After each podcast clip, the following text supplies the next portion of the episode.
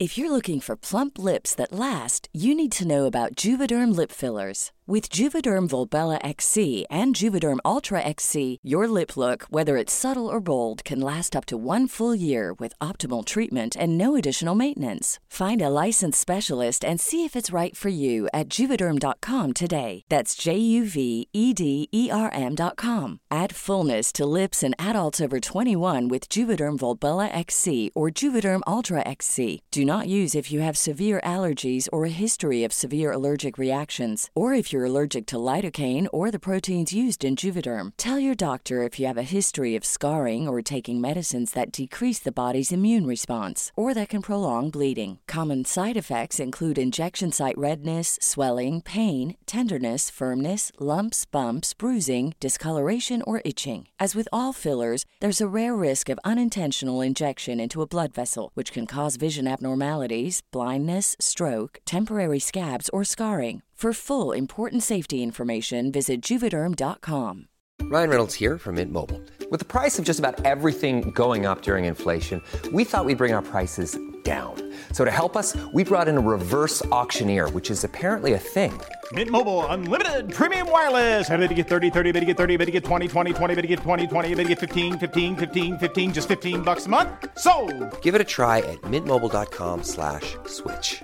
$45 upfront for three months plus taxes and fees. Promo rate for new customers for limited time. Unlimited more than 40 gigabytes per month. Slows. Full terms at mintmobile.com. Jag sätter mig ner med komikern Shanti Rydwall Menon. Jag var förberedd på skratt, skämt och imitationer. Och lättja, vilket det såklart blev. Men Shanti krockade helt med fördomarna om vad en komiker ska vara. Framför mig så hade jag en introvert, skarp och reserverad kvinna med stor integritet. Vi pratar om komedi, ADHD, adoption, men även om mobbning och utanförskap. Jag heter Alexandra Reismar och du lyssnar på det sjunde avsnittet av Kvintervju.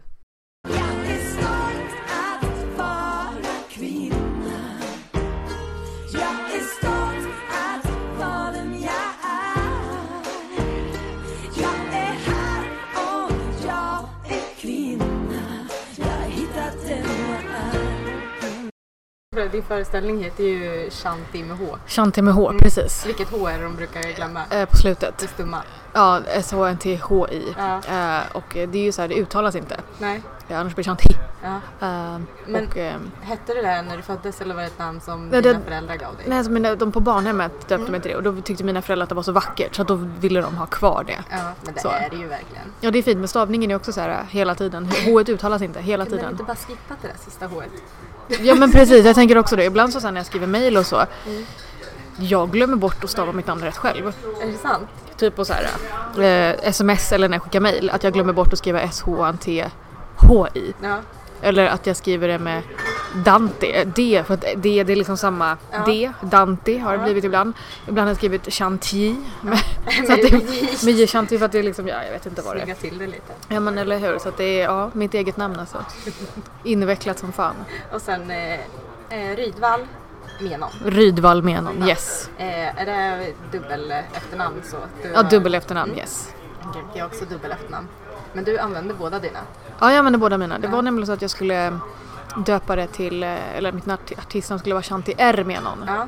Eh, Men eh, det, det, jag tänkte det är namnet på min firma. Men eh, eh, det, Det blev det blev så när jag skulle uppträda med Moa Svan för typ flera år sedan Ja. på Humormaffian. Mm. Eh, Och då var det så att hon hade skrivit på affischen Shanti Rydvall Menon. Okej. Då bara, ah, men det är ju så jag heter. Ja men det är ditt hela namn. För jag hade tänkt Shanti R Menon. Mm. Men det blev Shanti Rydvall Menon. Så Ja, efter det det så har jag tänkt att det. ah, men det, det är ju på riktigt liksom. Ja, exakt. Mm, Men du är ju ståuppkomiker. Japp. Ja, det är så du, om någon frågar vad du jobbar med så är det stand-up. Ja, och Youtube. Mm. Och skriver lite och gör lite radio och skådisjobb och sådär. Ja. Men eh, din main, Main är stand-up och Youtube. alltså det är så fett, det har varit en så här, ja, men så här liten töntig dröm som jag alltid haft sedan jag var liten. Så bara, nu men jag vill ha stand-up komiker. Men alltså hur blir man ens stand-up komiker? Det må, måste ju vara en jäkla resa. Alltså för att ens kunna kalla sig för det. Hur, eh, Ja, det är ju som man säger att man skriver material och sen testar man på gratisklubbar och så får Ja. man harva. Det är ju ett slitgöra. Alltså stand-up-yrket är ett riktigt slitgöra. Det är att gå hem, skriva om, skriva nytt, testa skriva, alltså for, omformulera och sådär. Jag vet att förra sommaren så testade jag stand-up, eller testade så körde jag stand-up på Big Ben som Mm. ligger på Södermalm i Stockholm.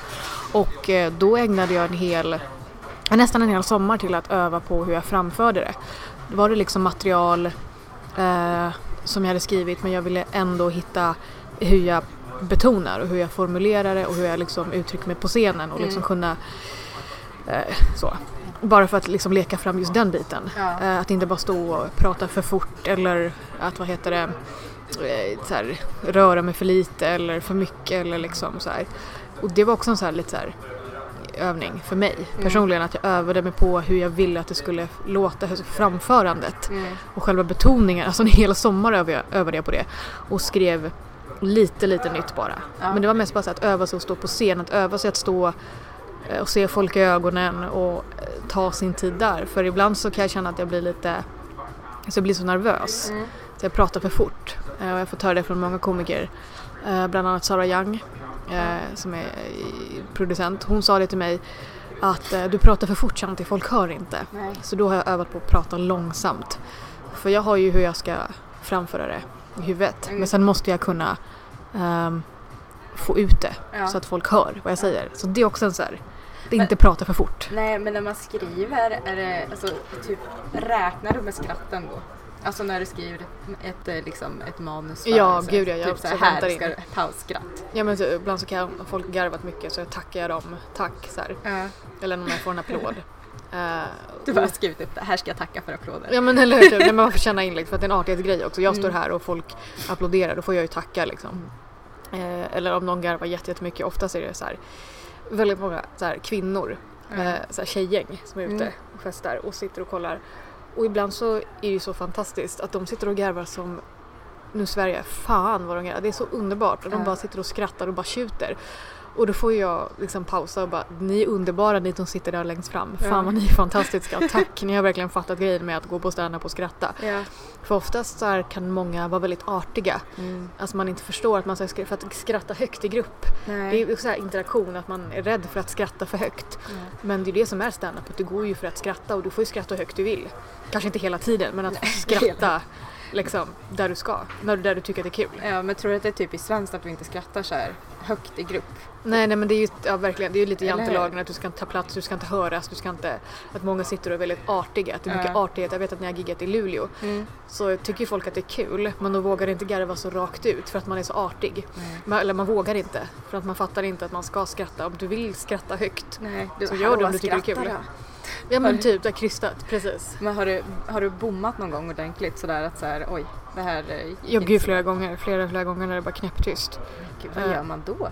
Eh, då, alltså då fortsätter man ju. Ja. Men eh, jag kortar ju ner mitt material då. Ja. Och, men då går det ju på, nu är jag lite bortskämd med att man, folk har garvat. Man känner ju av att ibland går det svinbra, ibland går det bra, Mm. ibland går det mindre bra. Men när man har bombat eh, då slår man ju på den här eh, reptilhjärnan där man så här, i huvudet bara okej nu måste jag direkt ändra, nu måste jag korta ner. Mm. Nu får jag inte bara köra på. Nej. För när folk skrattar, det är då man slappnar av. Det är då Mm. man känner att okej fan, de är med mig. Nu kan jag bara ha kul för nu är de, nu är de på min sida. Nu behöver inte jag komma till dem på det sättet. Men när folk inte skrattar, alltså det är ju bara, det går så fort i hjärnan alltså där och man blir så, Det måste ju Ah, kännas gud. som att minuterna liksom blir längre eller alltså, man vet ju själv om, om man, alltså bara när man sitter privat, Mm. om man ska vara rolig. Och så, så är det inte kul. Eller typ man själv tycker att det är jätteroligt. Mm, men när mm. ingen skrattar och man bara hehe, det var roligare förut när jag tänkte på det här. mm, Men eh, när kom du på att du, alltså, n- när kom du på att du var rolig? eh, jag vet inte, alltså jag har alltid haft fallenhet för just det här med humor. Jag har alltid tyckt att det var kul. eh, Och att det är liksom någonting som jag vill hålla på med. Jag har fallenhet för det. Att är som jag, alltså jag är roligt lagd. Ehm, Jag tänker väldigt mycket humoristiska eh, tankebanor och så här. Ehm, men det var nog när jag kollade på Fem myror när jag var liten. Jag tror jag var fem sex år. Ja. Och när jag läste Prostens barnbarn inläst av eh, Margareta Krook. Jag tyckte det var så himla roligt och det var, det var ju karaktärer, det är ju röster. Mm. Och så här, Magnus och Brasse och när de ska göra, när de går i godisaffären och eller vad är det, bak, eh, eller så här, konditoriet och bara vad är det för fel på våra specialbakelser? Det är någon rackare som har stått och petat i dem. Men så. Ja men så, det var den grejen tyckte jag var så himla kul och sen har jag alltid kollat på alla humorprogram sen jag var väldigt liten och Ja. Parlamentet och alla humorserier som har gjorts. Har du kollat mycket på svensk eh, eh, komik så eller har det Mm, varit... ja, men det var mycket humorprogram jag kollade på, väldigt Ja. lite stand-up. Så stand-up började jag med när jag var 19 men då fattade jag nog inte riktigt stand-up. Alltså, jag tror mest på att jag tyckte jag ville gjorde mina karaktärer och imitationer och så ville jag väva in dem på ett snyggt sätt. Men jag ville hitta liksom mig också i det hela. Och det tog mig kanske ja, fram till bara för typ två år sedan när jag Mm. verkligen fattade vad stand-up är. För jag var mer så här humorprogram, alltså sketcher sådär. Inte just stand-up. Så stand-up har jag hittat alltså mer som bara två år tillbaka. Mm. Uh, jag kollar på specials och kollar mycket stand-up så mycket det bara går och Ja. liksom Youtube-klipp och sådär. eh, för att jag vill bli bättre och så här. Men jag tänker också att det ska vara en känsla också. Det kan inte bara vara det tekniska, man bygger skämt. Ibland så kan man bara, fan vad nice det är att bara få skratta och Mm. att det här är bara kul och torrt. Mm. Så, Mm. sådär. Upplever du att det har blivit mer kvinnor i, i branschen nu? Eller, eh, eller att det är mer tillåtet att, att vara fler kvinnor samtidigt? För förut har det varit väldigt mycket så här en, ja men vi tar in en Ja, oj. kvinna. Ja men absolut, absolut. Det är, nu är det mycket mer kvinnor än vad det någonsin har varit. Mm. Eh, och det är ju fantastiskt men samtidigt så är vi ju, vi får ju kriga oss fram och sådär. Även om det finns massa klubbar nu och sådär. Och, och så. Men det måste ju också finnas utrymme för att kunna tjäna pengar på det. Mm. Och det är svintufft. Och du får verkligen kriga dig fram för att kunna ha det som levebröd. Mm. Men då har jag ju också gjort andra grejer. Jag har gjort, vad heter det, haft föreläsningar, skådisjobb, bröstjobb och så. Eh, Och stand-up. För att kunna bredda min repertoar. Ja. Vad föreläser du om? Mobbning faktiskt. Ja. Eh, och eh, mobbning kopplat till sexnormen. Mm. Och, men alltså själva det här normalitetsbegreppet generellt. Alltså sexnormen, alltså normalitetsbegreppen, vad som är normalt och inte. Och jag var i Göteborg och föreläste nu för typ någon vecka sedan. Mm. Eh, och eh, det var fantastiskt. De var så fina. Det var så här 13 15-åringar som de hajade precis och vi hade workshop och jag ställde frågor till dem och varför är det så viktigt att vara normal och de hade så långa utläggningar och analyserade och sådär. Eh, det var jätte, jättesmarta.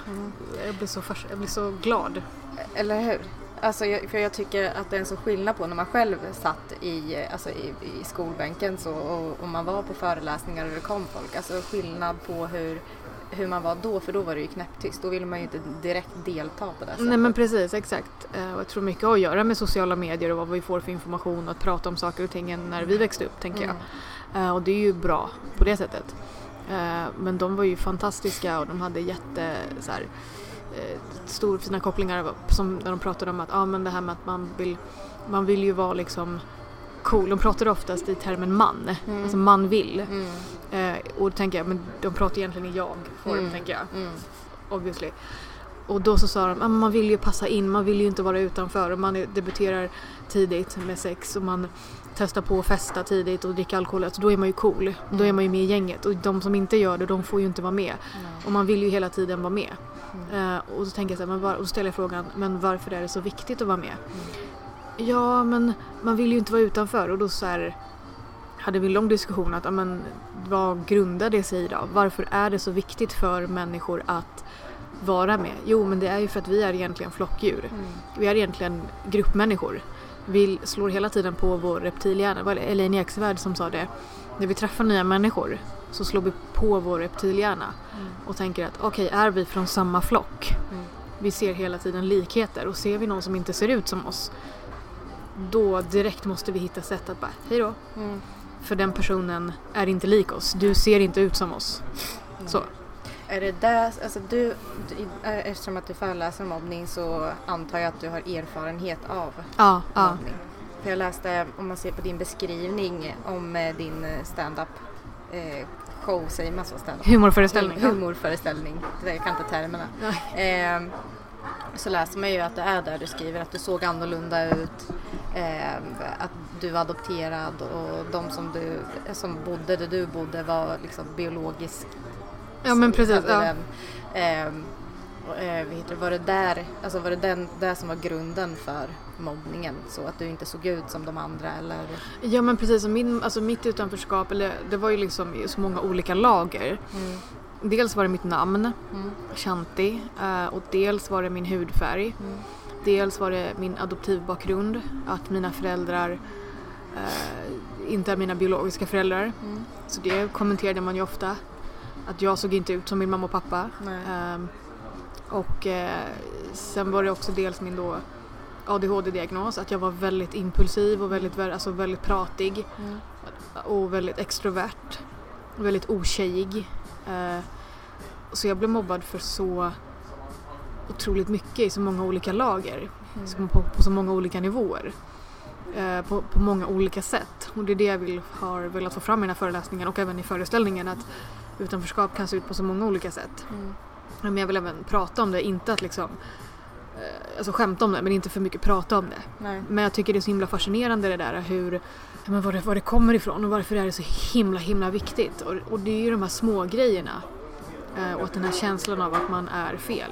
Så, Som väldigt många unga människor bär på. När, när förstod du att du inte var som alla andra? Så? Att du inte så, alltså, såg ut som andra? För jag tänker när man är barn, alltså ganska lång tid så lallar man ju runt. Jag, vet, jag, jag har ju en, en eh, svensk mamma och sen Mm. min pappa är från Sydamerika. Så jag har ju också levt ihop med min mamma och inte, ser ju inte ut som min mamma Mm. om man tänker färger eller så också. Det tar ju tag Alltså, man ju, får ju det här uppvaket. Så här, Mm. Oj, nej. Vad, vad, vad, när liksom insåg du att så här, men gud, jag är, är ju annorlunda? Det var när jag var, tror jag, ja, det var när jag var sju, när jag började första klass. Då började ju mobbningen eh, och övergreppen från min då, dåvarande lärare. Eh, och det pågick fram tills jag var ja, 15, var det, 15-16, när jag gick ut högstadiet. Eh, var varje dag i tio år. Olika kommentarer och du har ingenting här att göra och allt du säger fel. Men så mycket verbala ifrån, grejer. eh, Ifrån läraren då alltså? Ja, läraren var det först i två år och sen var det från klasskamraterna.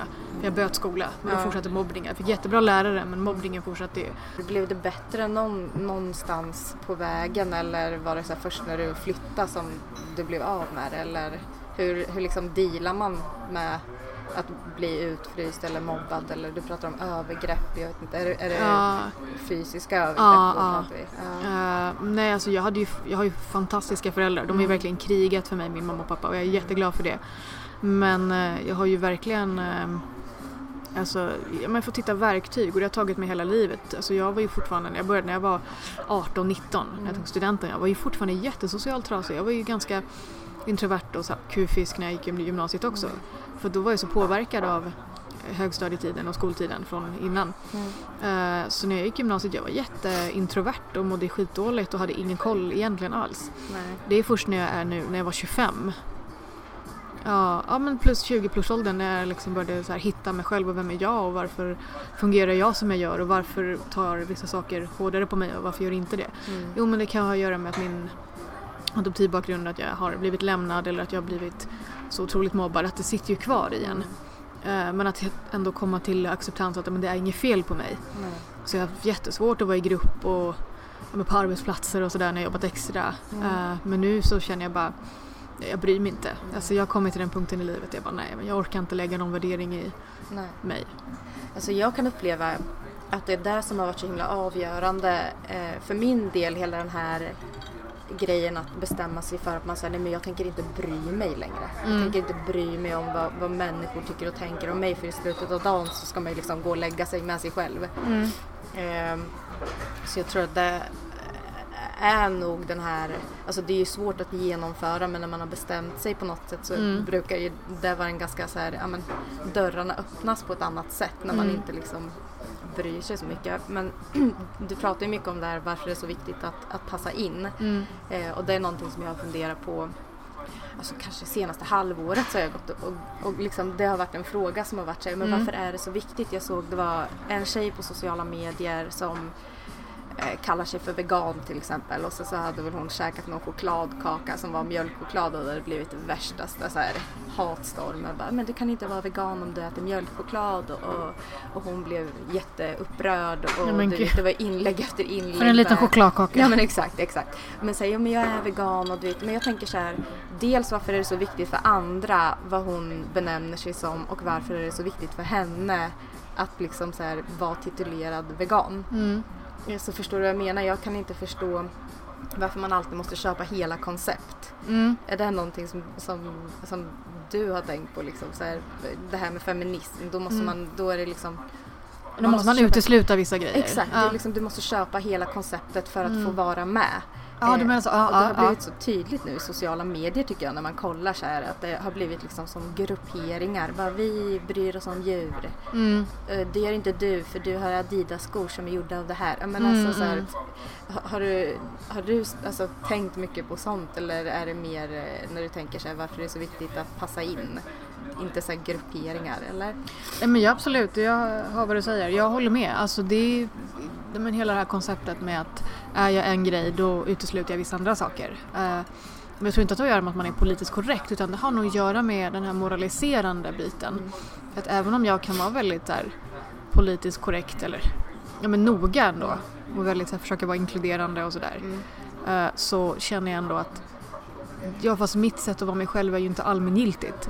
Ehm, jag vill inte ha folk som moraliserar mig. Jag vill inte ha någon som kommer och berättar för mig att jag inte ska äta råbiff eller jag ska inte handla skinnskor eller Nej. om det är så.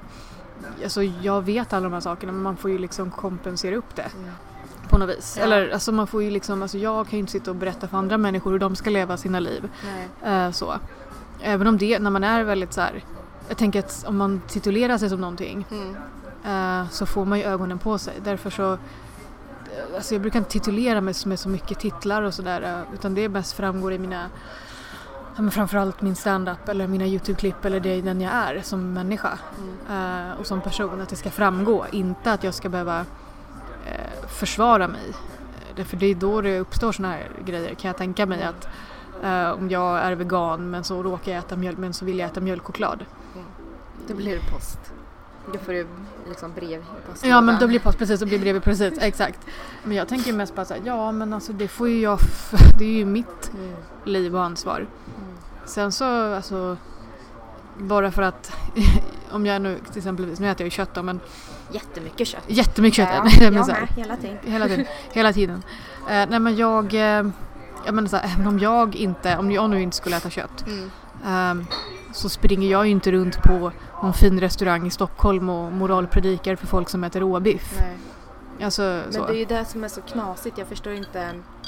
Jag kan inte sätta fingret på varför eller vad man tror att man gör. Mm, Alltså genom att hela tiden liksom mm. alltså, peka på saker som folk gör fel. För det är ju inte så jätteofta man uppmuntrar saker som Mm. gör Men bra, idag har du gått en hel dag utan att äta kött. Det var bra jobbat Ja. Det är ju inte så liksom. Utan det är ju så här app, app, app, app. Mm. Och jag kan uppleva att det är det som egentligen är problemet. Mm. Att det är de här grupperingarna. Att man liksom måste tillhöra någonting och sen så fort man går utanför linjen då är man liksom bränd. Ja men precis, alltså, bara för att jag tycker, alltså, tycker om kvinnliga komiker och vill pusha för brudar så betyder ju inte det att jag tycker att många av mina manliga kollegor eller alla är dumma i huvudet. Det Nej. betyder inte att jag inte kan jobba med dem. Det betyder inte att jag inte kan jobba med dem eller kan gilla dem individuellt eller män i grupp. Och så. Alltså det, spelar, det betyder absolut ingenting. Jag har jättemånga av mina manliga kollegor som är fantastiska. Som är jättesnälla och jättegenuina. Mm. Som inte alls är liksom så här eh, oförskämda eller respektlösa eller liksom idkar härskartekniker och maktspel på mig eller mina kollegor. Utan som bara är snälla, rakt upp och ner. Ja, ja. Eh, så. Och ja jag- men vad är det att prata om liksom? Det är inte där man... man Nej, nej men precis liksom. Bara för att jag tycker om manliga komiker så behöver inte betyda att jag tycker lika mycket om kvinnliga komiker. Nej. Så. Nej, Eh, så. Alltså det här med, med kvinnliga komiker och manliga komiker. Jag kan känna att eh, här, om jag skulle lista mina topp fem favoritkomiker så skulle ju i princip fyra av dem vara kvinnor. Men jag tror att det handlar om här, att man relaterar Mm. till komedi på ett annat sätt. För hade min sambo till exempel suttit och listat så hade det blivit lätt fyra vita män. Ja. Alltså kan, kan du uppleva att, att du har en, en större publik, av- alltså din publik är kvinnor? ja, gud ja. Majoriteten är kvinnor. Sen har jag ju vissa killar eh, som följer mig och som tycker jag är rolig. Mm. eh, som är fantastiska. Jättefina men majoriteten är kvinnor. Mm. eh, som kan relatera till mig och som tycker jag är rolig och som hör av sig och tackar eller går fram efteråt och tackar mig för en för, fin föreställning och det är ju fantastiskt, jag blir jätte, jätteglad för det. Mm. Jag tycker det är så, nu är vi på Scandic Malmen här. Ja, det låter lite.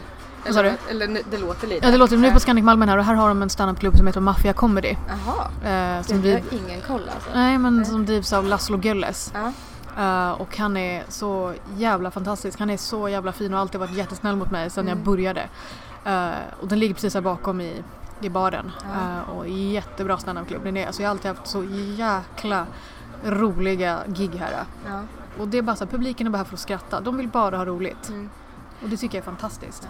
Men äh, är det en så här standup-klubb som man går och testar saker på? Eller? Nej, det är betalklubb. Nej, det är betalt. Och så är det ja. kanske fyra, alltså en headliner. Ja. Och så är det fyra för komiker kanske, fyra, fem. Fett. Mm. Börjar man så att man är för komiker till någon eller? eh, Ja, mm. ja. Vem var det som, eh, som upptäckte dig eller som plockade upp dig? Moa Svan Ja. för sju år sedan snart. Så då körde du med henne? Jag körde med henne Humormaffian Ja. i två år. Som sidekick, åkte runt på olika festivaler och så. Mm. Moa Svan med gäster var med i. Och sen så gjorde jag Carpe fucking Diem i P3. Mm. Eh, och sen var jag i Robins. Eh, pluggade på teaterskola, satte upp min humorföreställning första. Ja. Sen eh, startade jag min Youtube-kanal, gjorde massa Youtube-klipp, giggade över halva Sverige. Ja. Parlamentet, barnprogram, Barnkanalen. Ja, du har kört lite barn. Är det många barn som känner igen dig? Nej faktiskt Nej. inte, däremot har jag fått lite när jag varit aktuell och sådär. Så, Mm. så många föräldrar sitter och kollar på mina Youtube-klipp med sina barn. Ja. Det tycker jag är gulligt. så här, jag tycker att jag får så teckningar. Marie, här är Shanti. Hon, jag ritar Shanti på Youtube. Hon är brun som jag, jag känner igen mig i henne. Då, då, bara, då smälter man ju. Ja, Alltså, men det är så fint. Himla gulligt, jag blir så rörd. Ja, men jag tänker också speciellt med din, med din bakgrund att så här, känner du att du hade någon förebild när du var liten som du såg och bara nej men hon ser ut som jag?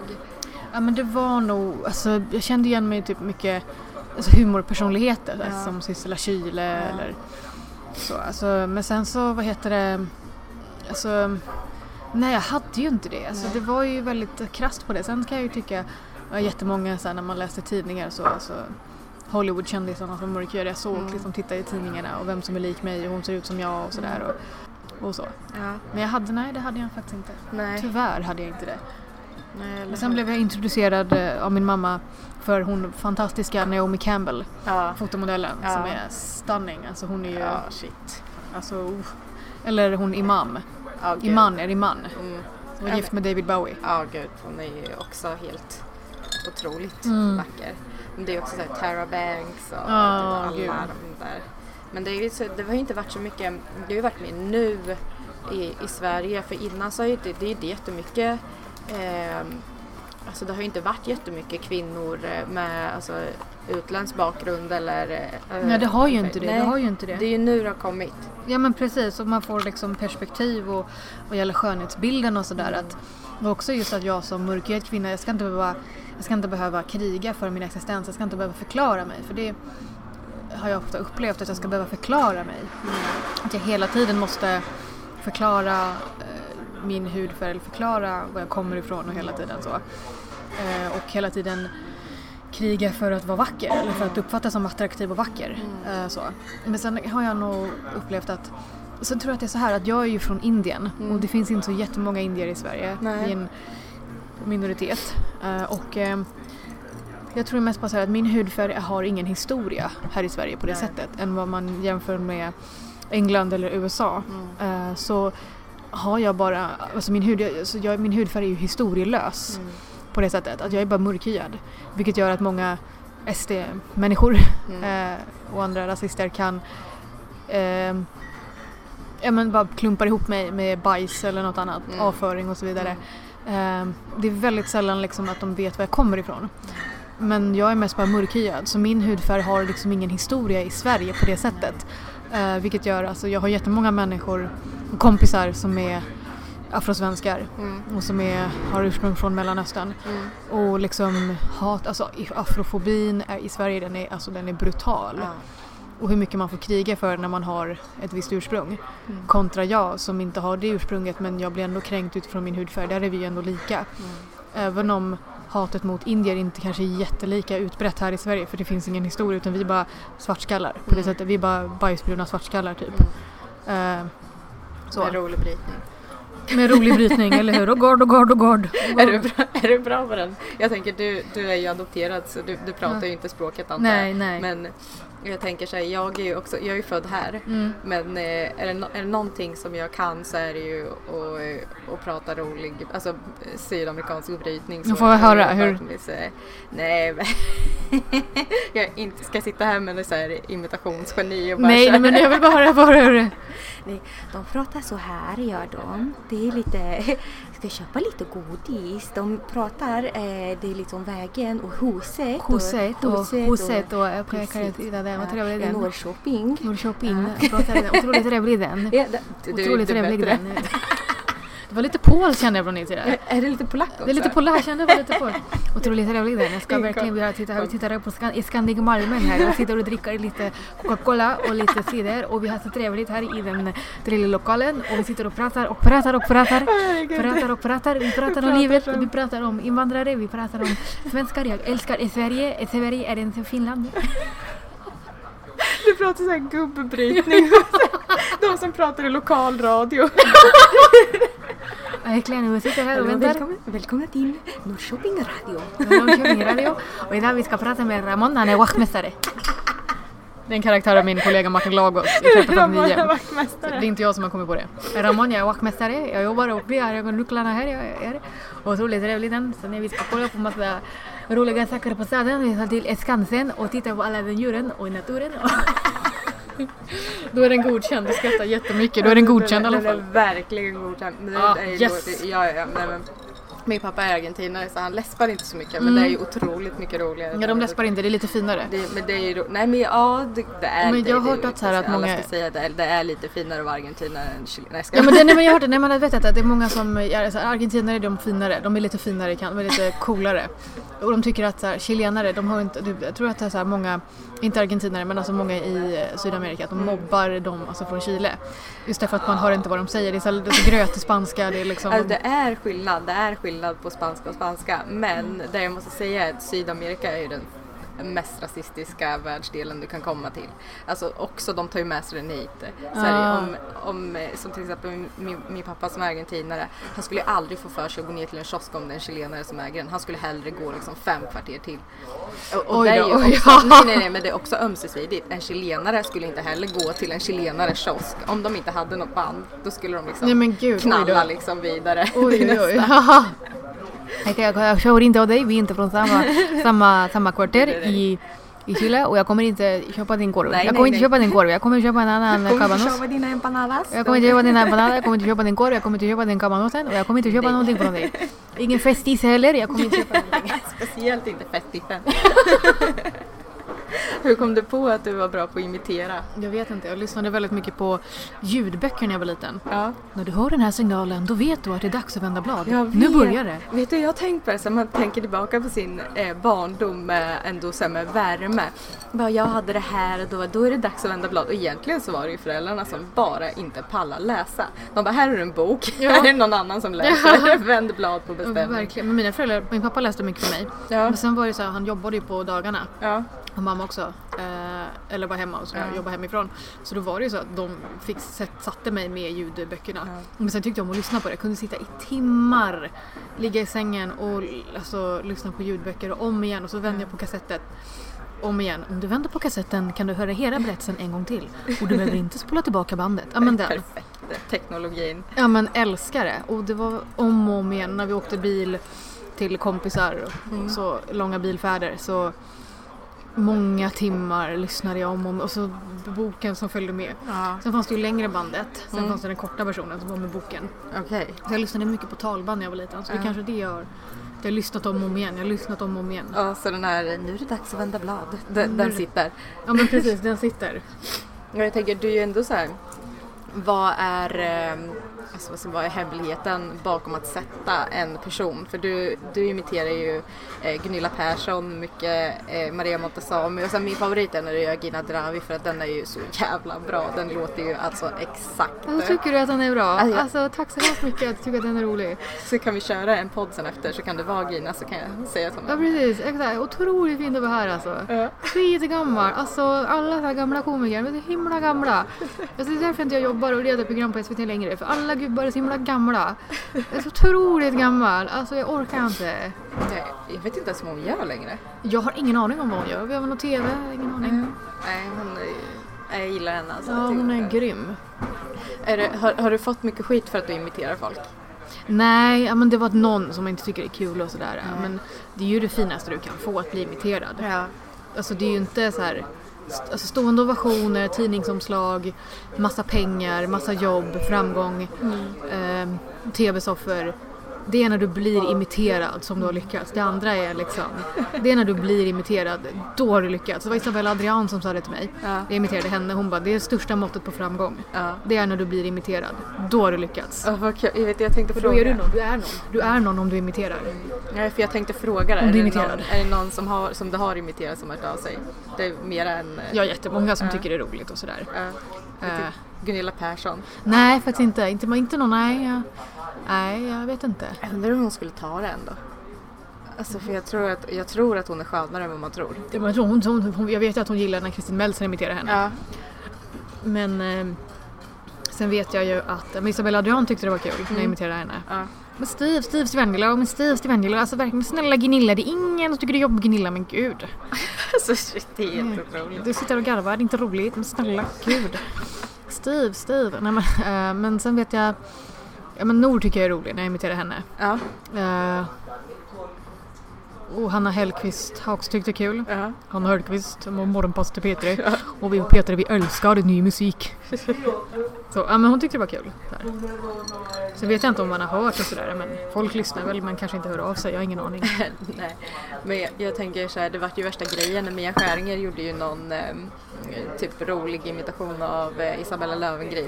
Då när det var så här, först I drink my coffee. Mm. Ja den där, haha! ja, den var ju rolig liksom men det var, hon tyckte att det var som narr och, det blev, och då var det jättemånga som blev så kränkta åt henne liksom, att det här var jättemånga och jag förstår ju att det blev så men när någon blir kränkt åt någon annan. Men Eh, är inte det en spännande kultur vi lever i ändå när man får lära sig vad man ska bli kränkt av? mm, mm, Alltså typ, du, du känner ju inte efter längre. nej. Det blir så här, men, men typ så här, aldrig i mitt liv förrän de senaste åren har jag liksom gått och tänkt på vad jag borde bli kränkt av. Och Mm. helt plötsligt så, liksom, det är inte som man känner inte efter ens längre. Nej, utan nej. Det där är fel, usch.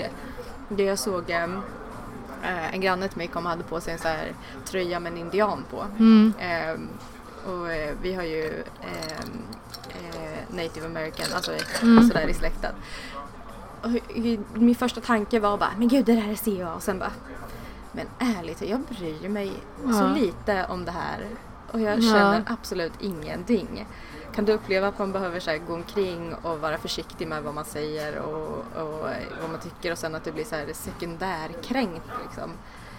Alltså att du, så här, det här ska du bli irriterad på. Och så, Ja. så blir man det och kommer på sig själv med att man inte är det. Ja men jag har inte reflekterat så mycket över det men det är också så här att, vad heter det, jag läste någon artikel om det för typ något år sedan. Eh, Vi pratade om det här med bindi. Mm. Eh, och då var det någon som hade skrivit, som jag, alltså jag förstår, jag tar inte parti för något, försöker hålla mig neutral. Jag, jag vill att ni alla ska veta det. Shanti tar inte parti för Ja, för någon. jag tar inte parti för någonting. Men det jag tänkte på var, det var hon var en eh, journalist som hade skrivit eh, i New York, eh, eller om det var i LA tror jag. Men hon hade skrivit att eh, hon hade indiskt ursprung. Eh, och hon skrev så här, ja men om västerlänningar vill ta del av min kultur och uppskattar den lika mycket som jag, då blir jag bara glad. Eh, jag förstår själva debatten med eh, culture appropriation, jag förstår det. Men någonstans kan jag tycka, ja men vad kul att människor som har Alltså vita människor som har kränkt mig, min, alltså, min, mitt ursprung, mina förfäder och förslavat oss, kolonialiserat oss under så många år ändå kan ta till sig min kultur och tycker det är vackert. Sen förstår jag ju liksom att man eh, kan kanske inte ska ha på sig vissa grejer Nej, eller folkdräkter och sådär. nej det kan jag Alltså, alltså då är det som my costume is not a eh, my culture is, is not your costume Ja. som det heter.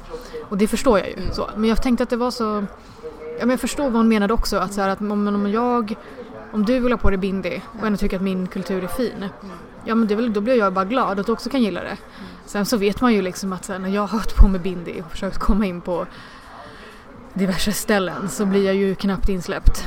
Men om en vit person har på sig det eller och det är där vi har culture appropriation, att Exakt. någon som reppar en klädstil ändå blir uppmärksammad och uppskattad för det. Men när jag har på mig min, mitt ursprungs eh, min ursprungsdräkt och så. Eller bindi och så. Då blir jag inte lika. Nej, precis. Då blir det fult. Nej. Då ska jag sticka hem dit jag kommer ifrån och svart ska vara. Ja, ja, ja. Absolut. Du ska anpassa dig. Ja men precis, du får inte, du får inte visa dig för mycket i din Liksom. Det ska inte vara något Frida Kahlo här inte, absolut nej, inte. nej, nej, nej, nej. Men jag, jag tänker, jag tror att det är det. Jag tror att vi... Eh, alltså jag tror att man känner när det är fel. Mm. Alltså jag tror, för det är det jag tror att så här, eh, alltså se, jag tror också så här, innan någonting blir, eh, alltså innan man förstår någonting så behöver det bli så extremt. Mm. Att man först liksom så måste slå på stora trumman och bara det här är CA, det här är CA, du Mm. är CA innan man liksom har vant sig vid vart gränserna går på något Mm. sätt. Så och det är ganska nytt. Ja. Alltså här i Sverige, alltså jag tror man har ju pratat om culture appropriation länge i appropriation. sure. Appropriation. Appropriation. Appropriation. Ja, men länge om man tänker i USA och um, alltså på det sättet. Och Mm. sen så kom det ju liksom bara som alltså poff Ja. hit. Och så pratar man om det och jag tror att det är en jätteviktig diskussion men jag tror att vi behöver börja alltså, känna efter bättre. Ja men precis, exakt. Ja men verkligen. Eh, och vad man, eh, ja, men vad man har på sig och vad man så här. Ja. Det tycker jag är absolut viktigt. Alltså, jag kan ju inte gå runt i någon så här eh, native american eh, ursprungs eh, folkdräkt. Det kan ju inte jag ha på Nej, mig. det skulle se skitkul ut. Även om, även, om jag, alla. även om jag tänker så här, även om jag tänker någonstans, någonstans ursprungligen, ursprungligen skulle jag ju kunna ha på mig det därför Columbus skulle till Indien när han hamnade- fel. Exakt. Så jag är ju indian egentligen. Jag skulle till Indien men hamnade i Amerika. Ah, brun människa, indian. Ah. Alltså det är så himla... Ja men det är så typiskt här vit man och bara ah härligt. Ah härligt, varmt och här, åh oh, härligt, åh oh, vilka fina kläder du har. Härligt. Nu är vi i Indien, du är indian. Ja. Och vi, vi, så här, vi är indier bara no that is not okay. Nej. What, what is he doing? What is he doing? He's in the wrong country. He's supposed to be here in India. Indian. What Indian, Indiana, India. Gud, jag är glad att hon inte kom dit. Ni hade varit körda. Det, men det, verkligen. det händer ju för oss. Ja men verkligen, jag har en standardrutin om så här att han, eh, han åker fel. Tänk vad hemskt om han har hamnat i Finland. Så här. Åh, ärligt. Vad kallar vi dig för? Ja, du är indian. Ja. Eh, Åh, vad härligt med massa... Nej, du är neandertalare. Gillar pälsen du har på dig. Men kallt är det som fan. Ja, ni har fortfarande mammutar, vad härligt. Ja, jag tänker, eh, det här, vi pratade ju om CEO kom ju, sen eh, så har det ju varit, alltså jag tycker att allting har ju kommit mer, vi har börjat diskutera Say hello to a new era of mental health care. Cerebral is here to help you achieve your mental wellness goals with professional therapy and medication management support. 100% online. You'll experience the all new Cerebral Way, an innovative approach to mental wellness designed around you. You'll get a personalized treatment plan from a therapist, prescriber, or both in a safe and judgment free space. Your cerebral therapist or prescriber will outline a customized plan with clear milestones along the way so you can get to feeling your best. With Cerebral, you're not alone in your mental health journey. We're here to empower you to live a fulfilling life.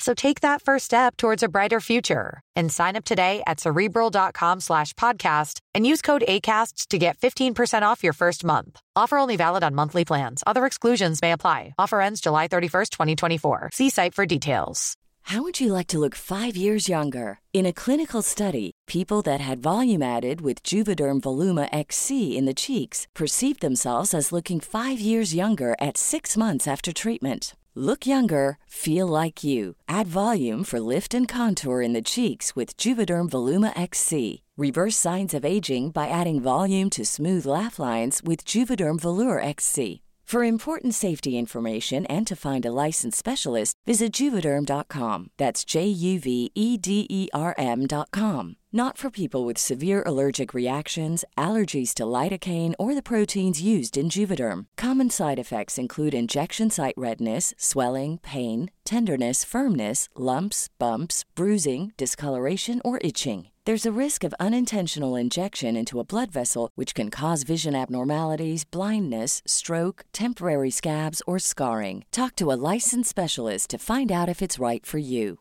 Ryan Reynolds here from Mint Mobile. With the price of just about everything going up during inflation, we thought we'd bring our prices down. So to help us, we brought in a reverse auctioneer, which is apparently a thing. Mint Mobile unlimited premium wireless. Ready to get 30, 30, bit to get 30, bit to get 20, 20, 20, bit to get 20, 20, bit to get 15, 15, 15, 15 just 15 bucks a month. So, Give it a try at mintmobile.com slash switch. $45 upfront for three months plus taxes and fees. Promo rate for new customers for limited time. Unlimited more than 40 gigabytes per month. Slows. Full terms at mintmobile.com. mer saker sen eh, Mm. eh, hashtaggen metoo kom. Mm. Vet du, deltog du i, i den? Alltså det är så svårt, man vet inte riktigt vad man ska kalla för många pratar ju om det som en så här eh, metoo-kampanj och det är ju inte riktigt vad det, Det är var. ingen kampanj, det är en Nej, rörelse. Det är en, det är, det, det, det är en revolution. Ja, och jag känner så att den har gjort så mycket för alltså de allra flesta som jag pratar om, eller pratar om, alla som jag snackar skit om, nej Mm. men alla som jag pratar med, alltså man kommer tillbaka till metoo för det är som att det har varit en sån så här, ett avstamp liksom, så här, Mm. typ att man har tagit sig längre efter det. Upplever du att metoo har gjort någonting för dig som, Att det kommit så himla långt än, tror jag. På det. Alltså, det har det nog säkert. ja. För man tänker skådespelarbranschen och mediebranschen och så här. Men eh, jag har inte upp, det har inte varit något påtagligt. Nej, men jag tror känt det, däremot tror jag det är viktigt med härskarteknikerna och så här osynliggörandet. Det tror jag absolut har varit väldigt viktigt. Ja. Att det finns någonting att vila mot. Att det inte bara handlar om sexuella övergrepp och trakasserier utan det handlar mer om så här härskartekniker och så. Eh, och osynliggörande. Och det är ju någon form av mobbning. Ja. Eh, men just det här härskarteknikerna och det är ju det är ju strukturellt. Det är ingenting man kan ta på. Däremot finns det ju liksom strukturella mönster man kan se hos eh, eh, andra människor på arbetsplatser.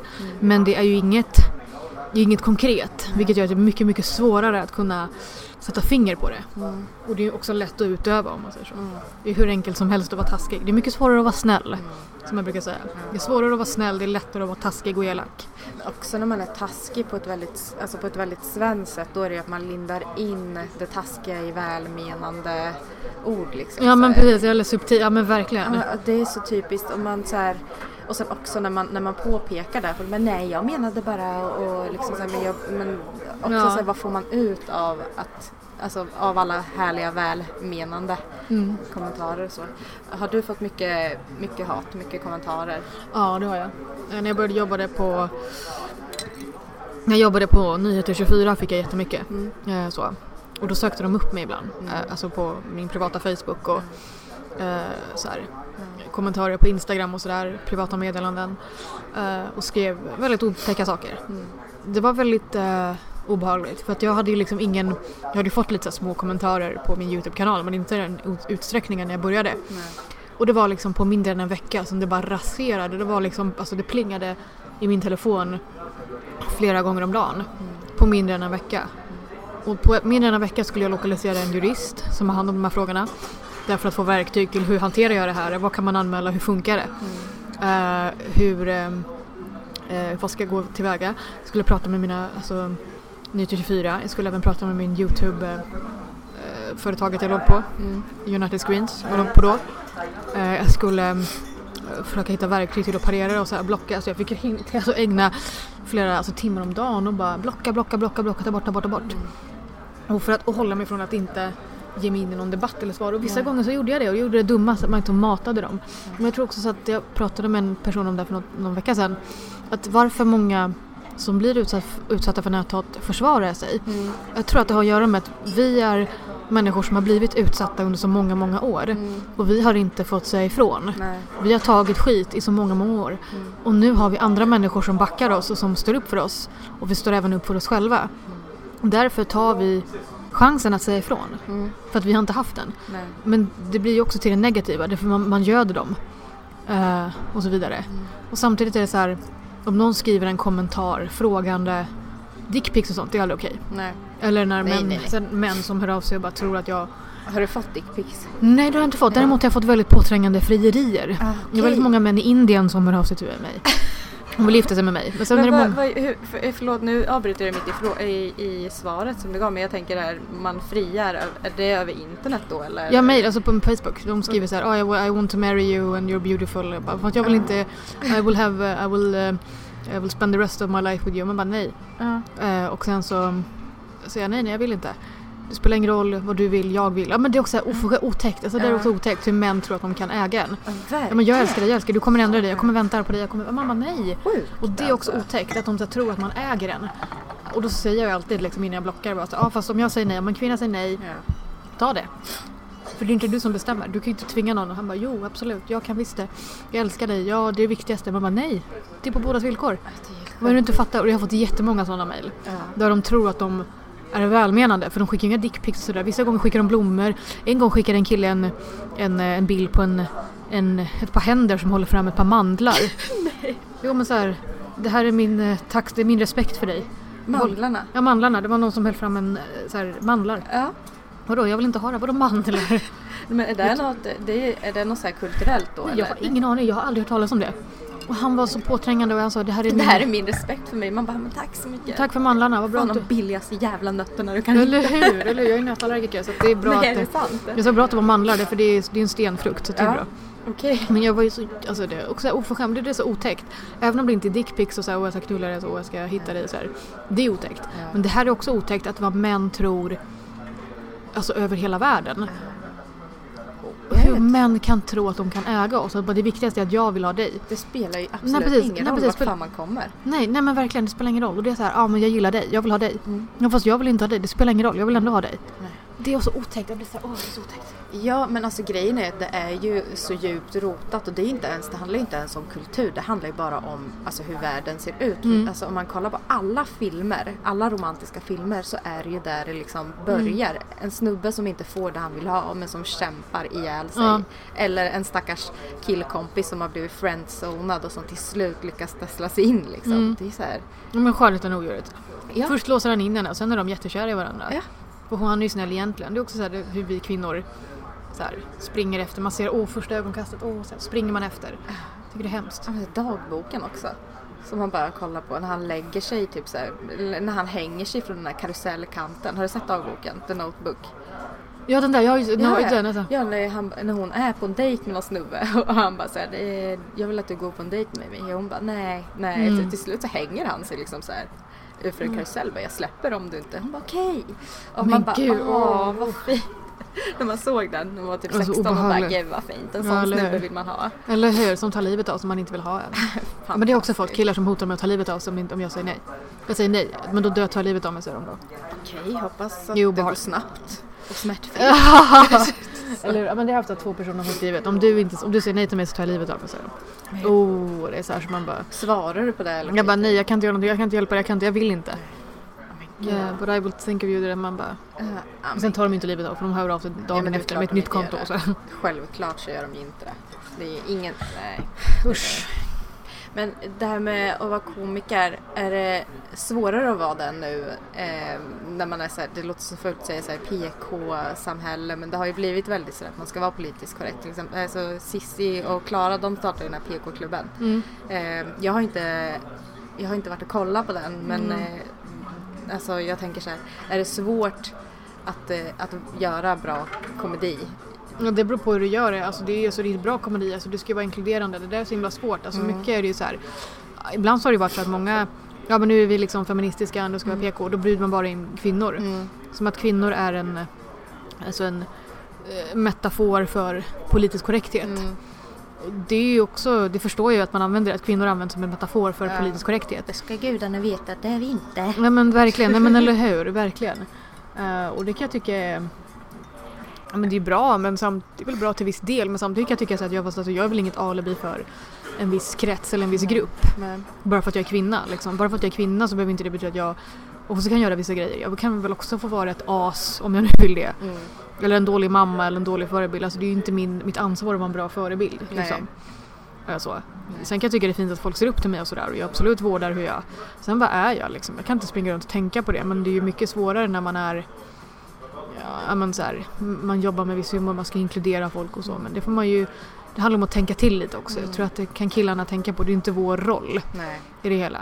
Det är ju inte vi kvinnor som ska föra den kampen vidare. Det har vi gjort i flera tusen år. Nu är det faktiskt killarnas tur att få tänka till lite vad gäller bokningar och vad gäller inkludering och så. Mm. Mm. Tycker du att de gör det, klubbar? Att de Ja, har- sådär. Det är vi till viss del. Ja. Vissa klubbar är så. Mm. Men eh, vi har mycket kvar att jobba på, Ja. om man säger så.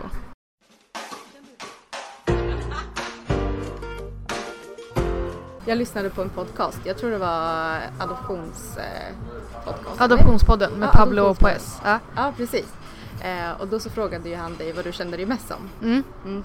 En fråga som man typ alltid får. Mm. Brukar du få höra det ofta eller? eller Nej, han var nog den första som ställde den på det han? sättet. Alltså, ja, ehm, jag tror han bara menar väl. Men det blir Ja, ju nej. så här, så här konstigt just därför att jag får ofta höra att jag är... ehm, folk pratar ofta engelska med mig. Ja. Eh, för de tror inte att jag är svensk. Nej. Eh, och sen så tror folk att jag, eh, jag vet att jag inte kan svenska språket. Mm. Eh, och att folk ibland överartikulerar. Men jag tror inte att jag har fått den frågan fler gånger. Vad jag Nej. känner mig mest som. Nej. Eh, däremot tror folk att jag, eller jag kan uppfatta att folk kanske tycker att jag är lite korkad. Att folk tror att jag är dum i huvudet. Att jag är lite så här, nej men jag är inte så här anpassad till det svenska samhället Mm. och man måste överartikulera Ja. när man pratar med mig ibland och bara Kul att träffa dig! Man bara Trevligt! Det Detsamma! Mm, Så här. Precis, det är då Maria Montazami kliver in. Ja men eller hur! Precis. Jättekul! Det är väl jättekul! Det, men jag tyckte det var så roligt för du svarade så här, jag kände mig, eh, kände mig latinsk ibland. Så var det det? Ja du sa det, för ditt temperament. Ja! Gud det var så länge sedan, det var typ fyra år sedan jag Ja. gjorde den här podden. Men du vet när man så här, man vill så gärna ta reda på mycket om folk så då gräver man ju allt. Så Mm. det tyckte jag att det var så här, så ett, ett så roligt svar. Mm. Men eh, för jag tänkte på det, för du känns som en ganska, ändå, även om du är liksom framåt och så, så känns det ändå som att du har ett rätt... Hetlevrad. Ja, exakt. Men det känns som att du har ett lugn ändå i dig i, när, när man träffar dig så här som person. Så det är Ja, så svårt att se att du skulle ha den här stubinen som du pratade om. men jag har det. Jag kan bli riktigt... Alltså jag är ganska så här, jag är inte konflikträdd på det sättet men Nej. jag väljer mina krig noga. Eh, och dessutom så... ehm, eh, alltså, så när det väl gäller kan jag bli jätte, jätte förbannad. Du ska ha Mm. gjort mig riktigt, riktigt illa för att det ska slå slint och jag ska stå och skrika på dig. Mm. Och det har bara en person har fått er- det har bara en person fått erfara. Okej. En människa har fått erfara det. Man bara väck inte det. Nej precis, väck inte den... eh, don't fuck with my ADHD liksom. Men jag tänkte på det här eh, i och med att eh, du har din eh, diagnos. Så.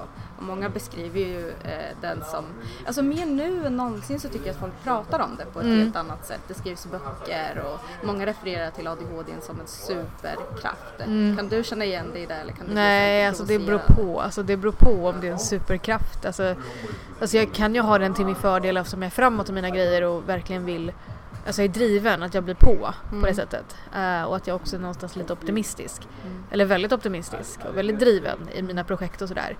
Och är, an, använder mig av den i min kreativitet och så. Mm. Men sen så kan jag tycka att vad gäller det sociala så är det jätte, jättesvårt. Ja. Jag har jättesvårt att läsa mellan raderna ibland och svårt att tolka in och sådär och, och sånt. Det är Ja. jättetufft. Kan det vara så att någon är irriterad på dig och du inte märker det liksom? Ja, men jag känner av ganska, ganska omgående att om personer är ganska eh, distanstagande och lite så här frånvarande då kan jag känna att okej nu är det något som inte stämmer. Mm. Så jag känner in ganska snabbt Mm. om personen är ganska korthuggen liksom. Är det något du har så fått lära dig eller är det någonting som du alltid har så här, varit bra på att känna energi liksom? Så? Alltså jag har alltid varit bra på att känna energier. Mm. Alltså sen jag var väldigt liten. Mm. Jag är en känslomänniska så jag känner in väldigt, väldigt mycket. Så. Uh, ja. Gåva och förbannelse lite. ja, men lite. Alltså på det alltså, så här, kreativa planet och jobbmässiga planet har det varit jättepositivt på det sättet. För jag är väldigt så här, på. Ja. Men vad gäller socialt och sådär eh, och privat och sådär så är jag nog väldigt svår att leva med liksom. Ja. Jag är svår att vara med också. Istället för att jag har mycket jag kan flyta iväg ibland på Mm. ett sätt. Och det har inte att göra med att jag blir så, kanske att jag blir lite uttråkad. Kanske. Mm. Men jag tror också att det har att göra med att jag har svårt att koncentrera mig. Mm. Så, så att jag flackar med blicken. Nu ser du att jag kanske flackar med blicken så här. Ja. Men det är bara för att jag måste, jag tycker det är jobbigt att se i ögonen Ja. så då tittar jag åt ett annat håll. För mig är det mycket lättare att sitta och prata så här. Det är jätteotrevligt. Nej, nej, det är Men jag försöker liksom sådär. Ja, nej men jag förstår för det blir ofta så, speciellt om man ska prata om någonting som är allvarligt, att man Mm. gärna så här flackar bort lite, Mm. kollar åt ett annat håll.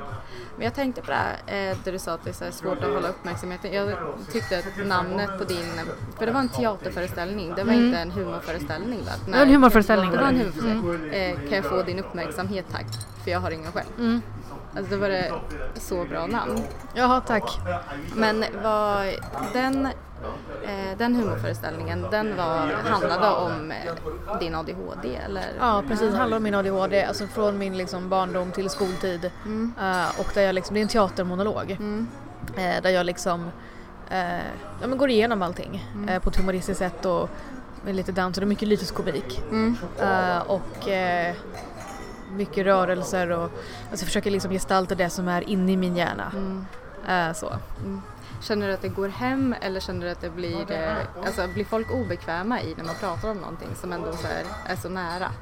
Eller känner du att det går hem och funkar som humor på det sättet? Ja men det gjorde det. Det Mm. var väldigt roligt och jag fick väldigt bra respons. Och mycket respons och det var fantastiskt. Ja. Så det var skitkul och det är ju någonting som jag har tagit med mig om att göra en föreställning innan och så. ja.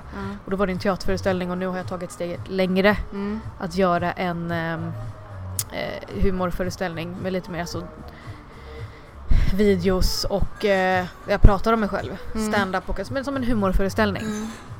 Som inte är liksom gömd bakom en eh, lite mera eh, så här, konstnärlig, eller konstnärlig, en lite mera dramatisk text. Mm. Eh, och det är ju ett helt annat språk och det är en helt annat, ett helt annat tonfall i det hela. Ja.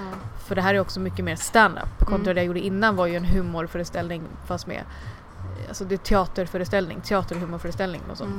Mm. Så det var en monolog Mm. eh, som jag gjorde.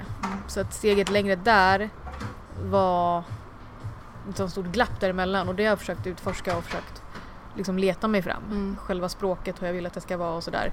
Och sitter och skriver om och så gör jag igen och så gör jag igen. Mm. Och övar mig hela tiden. Ja. Jag vet inte hur många timmar jag ägnar åt att prata för mig själv hemma. Nej. Du vill få det rätt liksom? Mm, Är jag är per- perfektionist. Du Jag är är totalt alltså. Jag tänkte på det så här när jag eh, fick min diagnos. Mm. Eller när jag, jag fick det när jag var fem. Mm. Och sen fick jag veta det när jag var typ 14. Mm. Eh, och då vet jag att jag kollade på mycket eh, film om det och sådär och dokumentärer och så. Eh, och då vet jag ju att det var väldigt många så här, människor som sa att de, som hade diagnoser, Mm. som sa att de hade svårt att slutföra grejer. Ja. Att de börjar med ett projekt, att det är en typisk ADHD-ådra, att man börjar med ett projekt, sen slutför man det inte. Nej. Så att det är svårt att hålla ihop sig själv liksom. Mm. Eh, så, att man blir uttråkad eller man förstår sig inte på det här och då stoppar man och så slutar man med det. Mm. Och då tänkte jag på det att jag aldrig någonsin ville bli en sån ADHD-människa. Mm. För att det är så... Jag kan inte vara den som börjar med någonting och sen så slutför jag det inte. Nej. Och det kände jag att det var inte min... Det är inte det jag vill. Om jag vill, verkligen vill någonting Mm. då måste jag slutföra det. Mm. Eh, så jag kan inte börja på ett projekt och sen så är det slut. Eh, när jag inte orkar längre eller när jag tycker det är tråkigt och så hoppar jag av. Mm.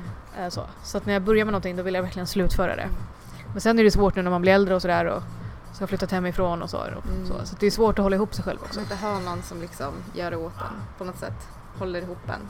Jag har min familj som är fantastisk liksom, Ja. som hjälper mamma som påminner en och sådär. Det är jättefint. Perfekt. Men samtidigt är jag ju liksom behov av ordning och reda och Mm. öva mig på det. Mm. Jag har sagt så här, när jag skaffar mig min egen lägenhet nu så ska jag bara ha cleant, rent, allting uppställt vid väggarna. Allt är liksom ordning och reda. Har du det?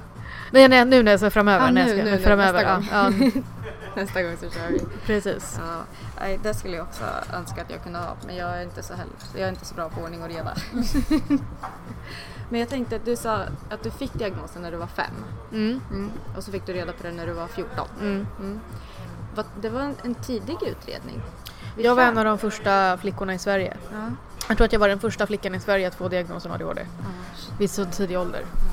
Alltså det är ändå, alltså då är man är ändå med i något så revolutionärt inom en utredning för att alltså just tjejer har ju varit så himla förbisedda när det kommer till ADHD. Det är ingenting som man riktigt har alltså, tagit i på samma sätt som...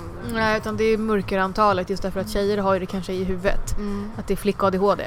mm, Och pojk-ADHD det är hon som är pojkar som inte kan sitta still, som välter grejer, som hamnar i slagsmål, som brottas, som spottar, som inte kan, eh, missar lektioner, skolkar, alltså så. Det är en ADHD-kille liksom. mm, ADHD, typiskt ADHD. mm.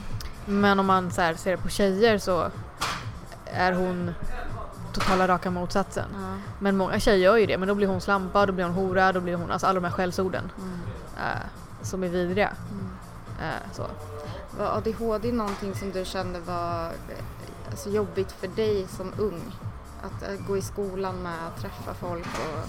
Alltså jag har alltid haft den här känslan av att jag aldrig har passat in. Den här Mm. grundande känslan av att jag passar inte in. Mm. Det är något fel på mig. Alltså jag, när jag, redan när jag var fem år så formulerade jag för mig själv att jag ville sitta i rullstol istället för att jag ville att folk skulle se vad som var fel på mig. Eller fel. Mm. Det är inget fel med att sitta i rullstol. Men fattar du vad jag menar? Ja, jag förstår. Att ehm, jag ville verkligen att folk skulle se vad det var som var fel på mig för att jag visste inne inombords, det här, det här var när jag var fem, Mm. att det var något fel på mig, det är fel på mig. Så. Och det, just, den, just den känslan har ju förföljt mig hela livet, ända till vuxen ålder. Mm. Eh, att jag känner att det är något som inte stämmer med mig, jag är konstig så. Eh, samtidigt så ser jag ut som en tjej som jobbar med media och spelar skivor så att jag vet inte hur folk bara, folk bara Vadå konstig? Vadå? Du ser jättefräsch ut. Jag Ja. bara, Ja men det gör det ju. Det måste man ju Ja, det gör det. Absolut.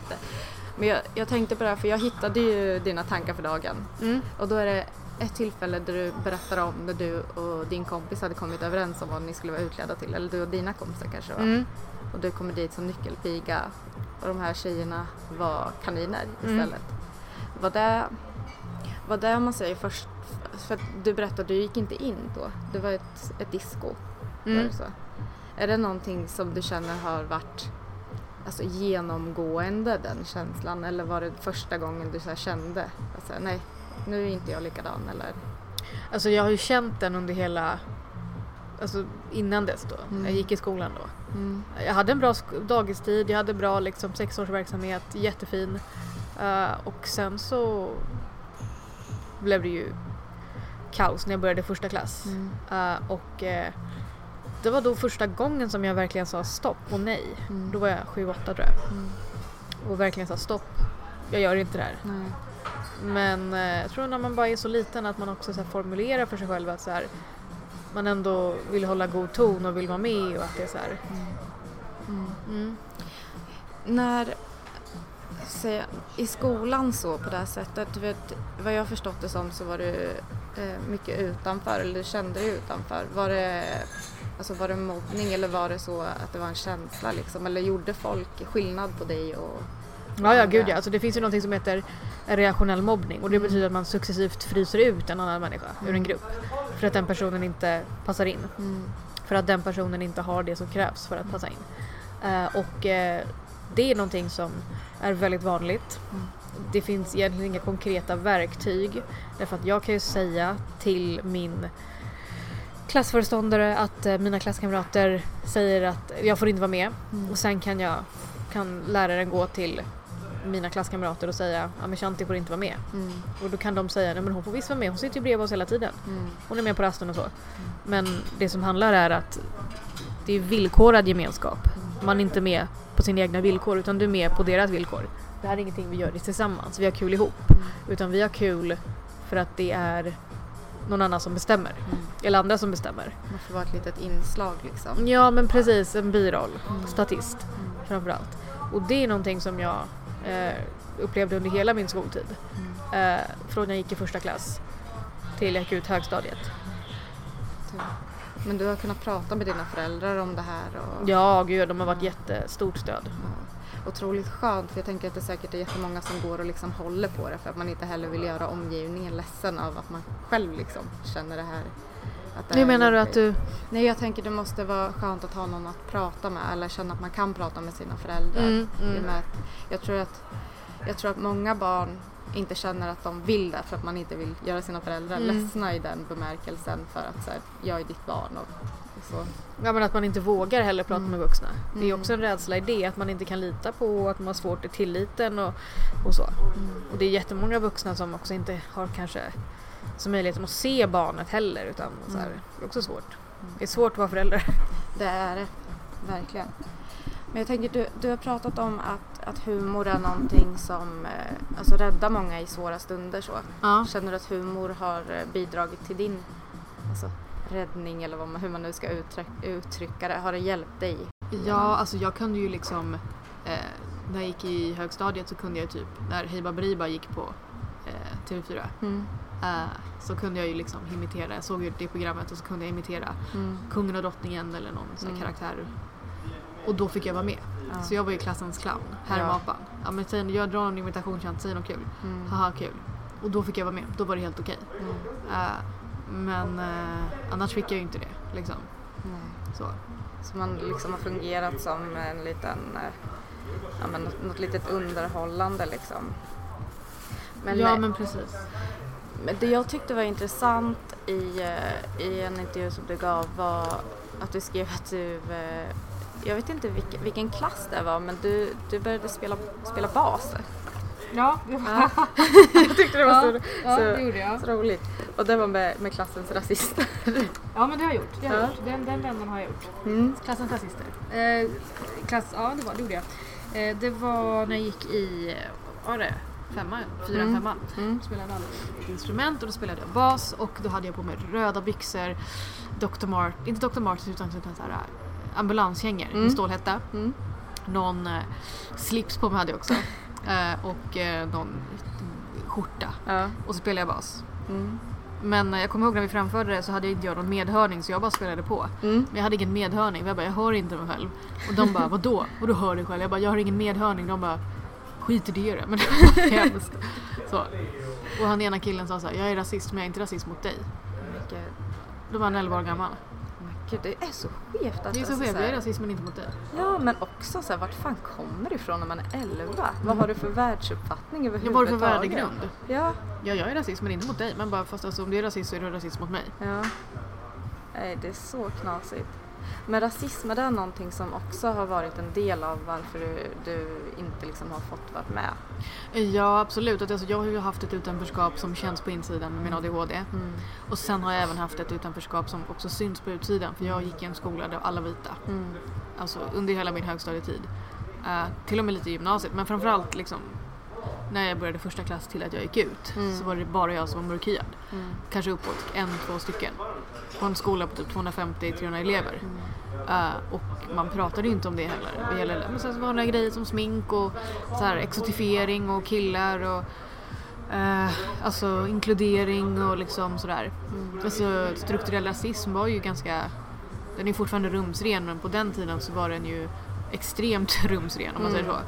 Eh, och eh, det har absolut påverkat mig och att jag aldrig har känt mig alltså, vacker i den benämningen. Att jag aldrig varit den här kvinnan som varit attraktiv i mäns ögon för att jag är mörkhyad. Och för att min hudfärg inte har speglats i media eller, eller i skönhetsvärlden. Eh, utan jag har alltid varit i relation till den, jag har alltid varit liksom nummer två och nummer tre. Eh, ja, men hon är väldigt okej. Eller hon är ful liksom. Eh, och det är någonting som har påverkat mig väldigt, väldigt mycket även i vuxen ålder. Eh, och att det här vad gäller skönhetsbegreppet och få vara vacker. För när man går i skolan vill alla, alla vill ju passa in. Alla vill ju vara med. Ingen vill vara utanför utan alla vill ju bara vara normala. Så.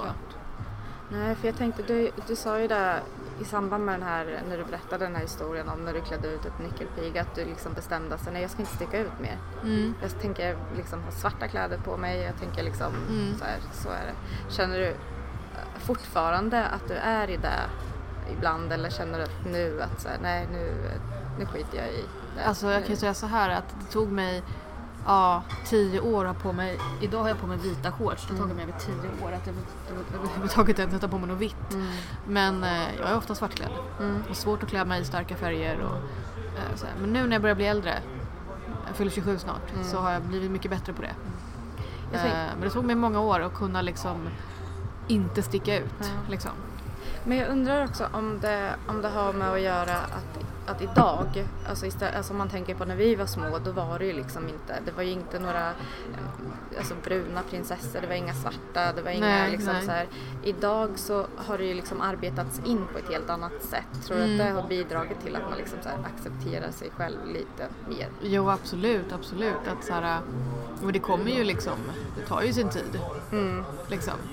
Eh, att liksom acceptera sig själv och att man får synas. Ens hudfärg syns på många olika håll och så.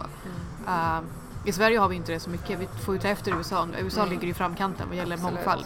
Alla absolut. tv-serier, humorprogram. Jag träffade han uh, Vijal Patel som har gjort den här Blackish. Emmy-nominerade. Eh, Träffade du honom? jag träffade Han honom. var fett. Ja, på internationella komedifilmfestivalen. Då var han där och vi hade ett seminarium. Jag hade det på engelska. Intervju, seminarium. Jag och Katrin Lundell, komiker och skådis, manusfattare, som är med i Bauta. Och så var det Tina Seis, Seis som är eh, jobbar på Rättvisförmedlingen. Och sen var det någon tjej till, jag ingen aning, jag kommer inte ihåg. Det var någon tjej till. Ja, någon tjej till. Någon till. Ja. Och vem var det som ledde samtalet? Det var Marin Hoopers var det som ledde samtalet. Cinema Africa. Och, hon, och då satt vi och diskuterade och efteråt så gick jag fram till Vijal Patel och sa så här att det här perspektivet som vi pratar om, som ni har i USA, vad gäller mångfald och så pratet om strukturell rasism och framförallt eh, inom humorgenren. Den, är extrem, den finns inte i Sverige, den är typ obefintlig. De som gör liksom humor renodlade sketcher. Det är jag och Katrin Lundell och Fer- Fernando då, en komiker. Men eh, vi, det är typ tre pers. Sen har vi Petrina och Ahmed Bäran som ståuppkomiker och Kodjo och Marika Karlsson. Mm. Men vad gäller humorserier och sådär, alltså film, alltså, alltså filmatisering och tv-serier och sånt. Den är nästan obefintlig. Ja, men i Sverige vi har ju en förmåga att alltid vilja tillskriva någon som inte ser ut som en typisk svensk, alltså epiteter och, och eh, alltså vad ska man säga, att, att man liksom att man, man vill liksom tillskriva en, en indisk kvinna kanske som en indisk kvinna. Ja. Alltså om det är, om det är ett, eh, ett humorprogram eller så och det är bara vita människor, de får ju liksom bara vara människor. Mm. Men är det liksom en, en, en indisk kvinna då ska du liksom vara det också, spela din roll. Men man har ju inget så här, man tänker inte så här, det är ju inte en, en svensk som springer omkring eller en svensk, en som ser nordisk ut, som springer omkring och bara jag älskar pölsa. Alltså, det, det blir så knasigt bara. Känner du att folk har en, en förväntning på dig att vara rolig på, på det sättet som att så här, ja, men du är en indisk kvinna, skämt om det. Nej, utan det är mest att jag använder mig av det själv. Ja. Så, alltså jag är ju svensk Mm. och jag har ursprung från Indien. Mm. Eh, eh, så att jag... Alltså jag kan säga så här att jag har inte blivit, de alltså tv-roller jag har gjort i barnprogram och sådär, Mm. har jag inte blivit rasifierad. Det är jag så otroligt glad över. Jag är jätteglad över det. Och jag inte har blivit rasifierad. Ingen lätt att det- orttjej eller liksom brutit eller någonting sånt. Nej. Aldrig. Och det är någonting som jag är så otroligt glad över. Eh, och det är få förunnat att jag inte har blivit det. Än i alla fall.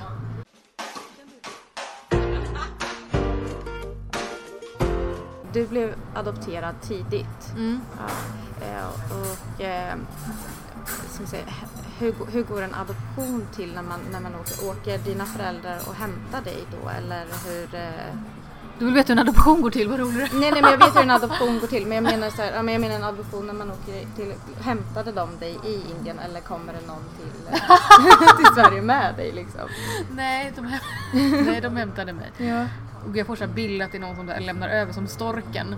Ja men, Dumbo. ja, ja, men Nej, det är ju så utan här, så som det. inte vet liksom. Alltså, Ja, men så här är det, de, de hämtar ju, så är det ju alltid. Eh, och mina föräldrar eh, hälsade på mig när jag var sex månader gammal. Och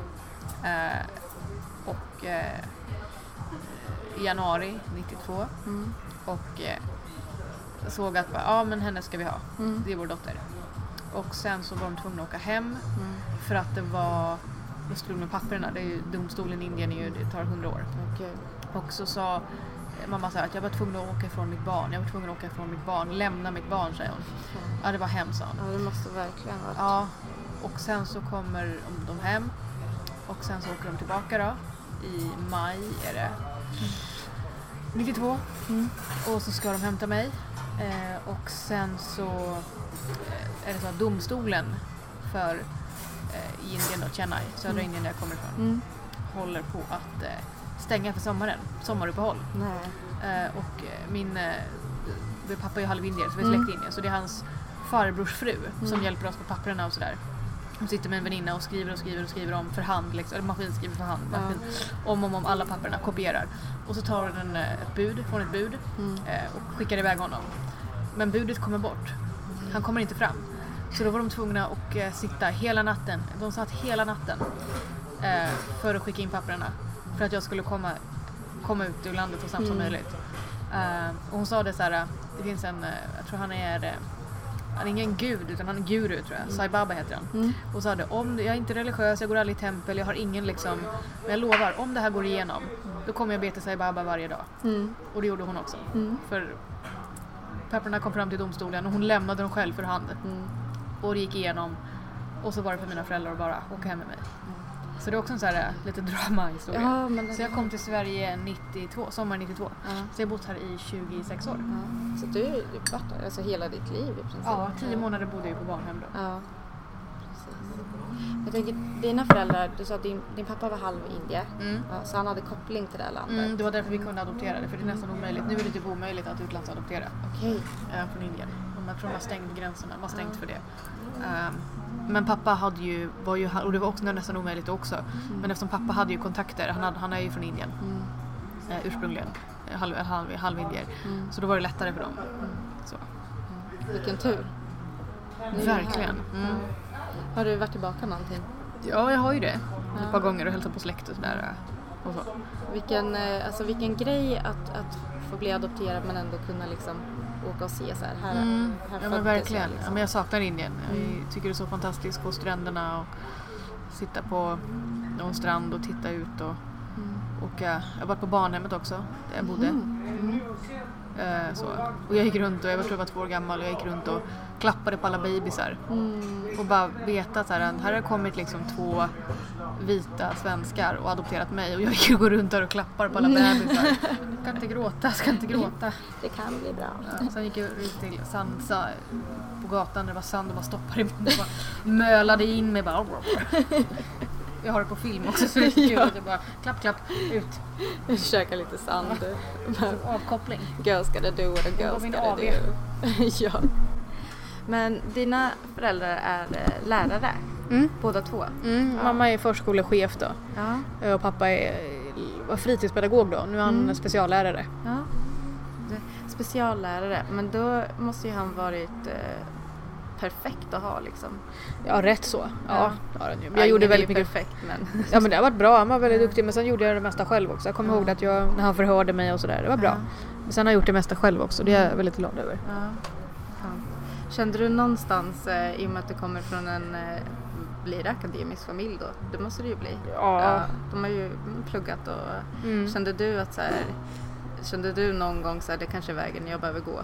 Ja, ibland har jag ju känt det. Mm. Men eh, samtidigt vill jag ju följa mina drömmar och så här. Men jag har ju lite plan B och så. Mm. Det har man ju. Men när, när var det så här, nej jag ska nog eh, satsa på det här, för du gick teater. Mm. Ja, var det alltid självklart att det var humor liksom du ville? Det bara blev så Mm. faktiskt. Det bara föll sig. Det bara föll sig. Mm. Och sen så eh, var du med och startade den här Stand Up Yours. Nej, Nej. nej jag var, tog över efter Amanda Lindholm Ja. som eh, Pernilla startade med och sen hoppade Amanda av och sen tog jag över och sen drev jag det i tre år, sen hoppade jag av och nu är det Pernilla och Therese som driver. Men konceptet Stand Up Yours, hur föddes det? Vet du det? Eller eh, vad, vad, liksom, vad är det? Eh, alltså det är ju en feministisk, hum- var en feministisk humorklubb. Mm. Eh, alltså jag jobbar ju inte där längre Nej. men själva konceptet var ju liksom att ja, men det ska vara alltså feministisk eh, och det ska vara grundvärderingen är att det ska vara eh, framförallt tjejer, Mm. pusha för tjejer. Ja. Och tjejer som inte har så mycket utrymme. Mm. Att man bjuder in dem och så får de komma Mm. blandat med liksom eh, lite mer etablerade. Mm. Så. Mm. Fint. Mm, Grymt koncept. Och det Ja, men lever verkligen. fortfarande liksom. mm, Mm. det gör det. Vad gör du för något nu? Eh, nu eh, skriver jag min föreställning Mm. och eh, sen har jag lite hemliga projekt i höst som jag inte får Mm. prata om. Nej. Men eh, eh, det kommer bli mer i höst Mm. så får hålla utkik. Ja. Lite föreläsningar också. Ja, lite föreläsningar ska Ja. jag nog så till. Eh, och eh, sen har jag även ja, min föreställning då. Mm. Eh, och sen eventuellt åka ut på turné till våren, Mm. eventuellt. Så, men eh, det är det i nuläget. Och nu ska jag försöka ha lite semester, försöka i alla fall. Men det, Jaha, det. men det är så jäkla svårt när man jobbar kreativt. ja, det går inte typ. Om man inte, det är svårt att koppla av men då är det skönt att bara gå och bada med sig själv. Och, Ja. Gör det? Hänger du mycket med dig själv? jag tycker om att dejta med mig själv. Mm. Jag gillar det, vara själv och tycker om att hänga med mig själv. Mm. Jag har inga problem med det. Jag har inga problem att vara själv. Nej. Skönt. Att Det är man jätteskönt. Inte känner att man måste ha någon hela tiden. Ja men verkligen, det är jätte, jätteskönt. Nej. Men du har pratat mycket om att du, att du är, eller pratat mycket, nu känns det som att det är det enda du går omkring och säger, det gör du ju inte. Mm. Men du har sagt att du, att du är introvert. Mm. När, när, alltså, hur, hur kommer man, alltså när, när kommer man på det? Att Ja, så så här- introvert betyder ju att man inte får ut någonting av att prata med andra människor. Nej. Eh, utan man får ut av att gå ut utgå från sig själv. Mm. Men extroverta människor får ut någonting av att kallprata, Mm. eh, alltså so- vara social och prata med andra människor och framförallt människor som man inte känner. Mm. Och jag är inte extrovert, utan jag är introvert. Eh, och så. Sen kan jag ju vara väldigt extrovert och pratsam när jag väl träffar folk som jag tycker om och kollegor och så. Mm. Det ska bli så kul att hänga och sådär. Då kan jag absolut flamsa och så. Då är det med rätt personer. Men annars är jag ganska sluten. Mm. Och så. Jag tror folk går in med, alltså tror automatiskt att du är en extrovert person som gärna liksom vill hänga och ha kul för, att, för ditt yrke liksom. Ja, för Mm. många tror att jag är alltid den som är rolig och så. Sen kan jag absolut bjuda på mig själv och sådär. Men eh, jag är ingen liksom... Alltså, jag är nog ganska tråkig. Jag tycker inte om att... Går aldrig på fester, hemmafester om det är så här nya människor och så. Mm. Som bjuder in mig och sånt. Så du har lämnat klassens clown lite? Ja, eh, egentligen är jag bara jättetråkig. Ja, vadå? Det, alltså också så här, hela grejen så här, egentligen är jättetråkig. Alltså så här, jag tror att man har såna krav på vissa människor att de ska vara roliga för att det är det de jobbar på. Man förväntar sig ju inte att en, en sjuksköterska ska springa och ta hand om alla hela tiden. Liksom. Nej men precis, eller med en frisör på en fest bara kan du flätta mitt hår Nej. liksom. Det är ju också så här galet. Får du höra det ofta? Kan du inte göra en imitation samtidigt? Ja, det får jag ofta höra. Ja. Hur låter Maria Montazami? Brukar, du, Eh, brukar du ge dem det? Eller? Nej, jag brukar säga nej, nu är hon ledig. Mm. Maria har gått på semester. Maria har gått på semester. Ja, skönt. Över en timmas kvintervju igen. Det här börjar bli en härlig ful ovana. Stort tack till fantastiska Shanti Rydvall Menon för en öppen och fin kvintervju. Feedback på avsnittet kan ni ge på Kvintervjus Instagram som heter Kvinstagram. Vi börjar bli ett gäng där nu. Glöm inte att kommentera och recensera, men framförallt glöm inte att vara snälla mot varandra för det är egentligen det enda som betyder någonting. Ses nästa vecka. Jag är stolt att vara kvinna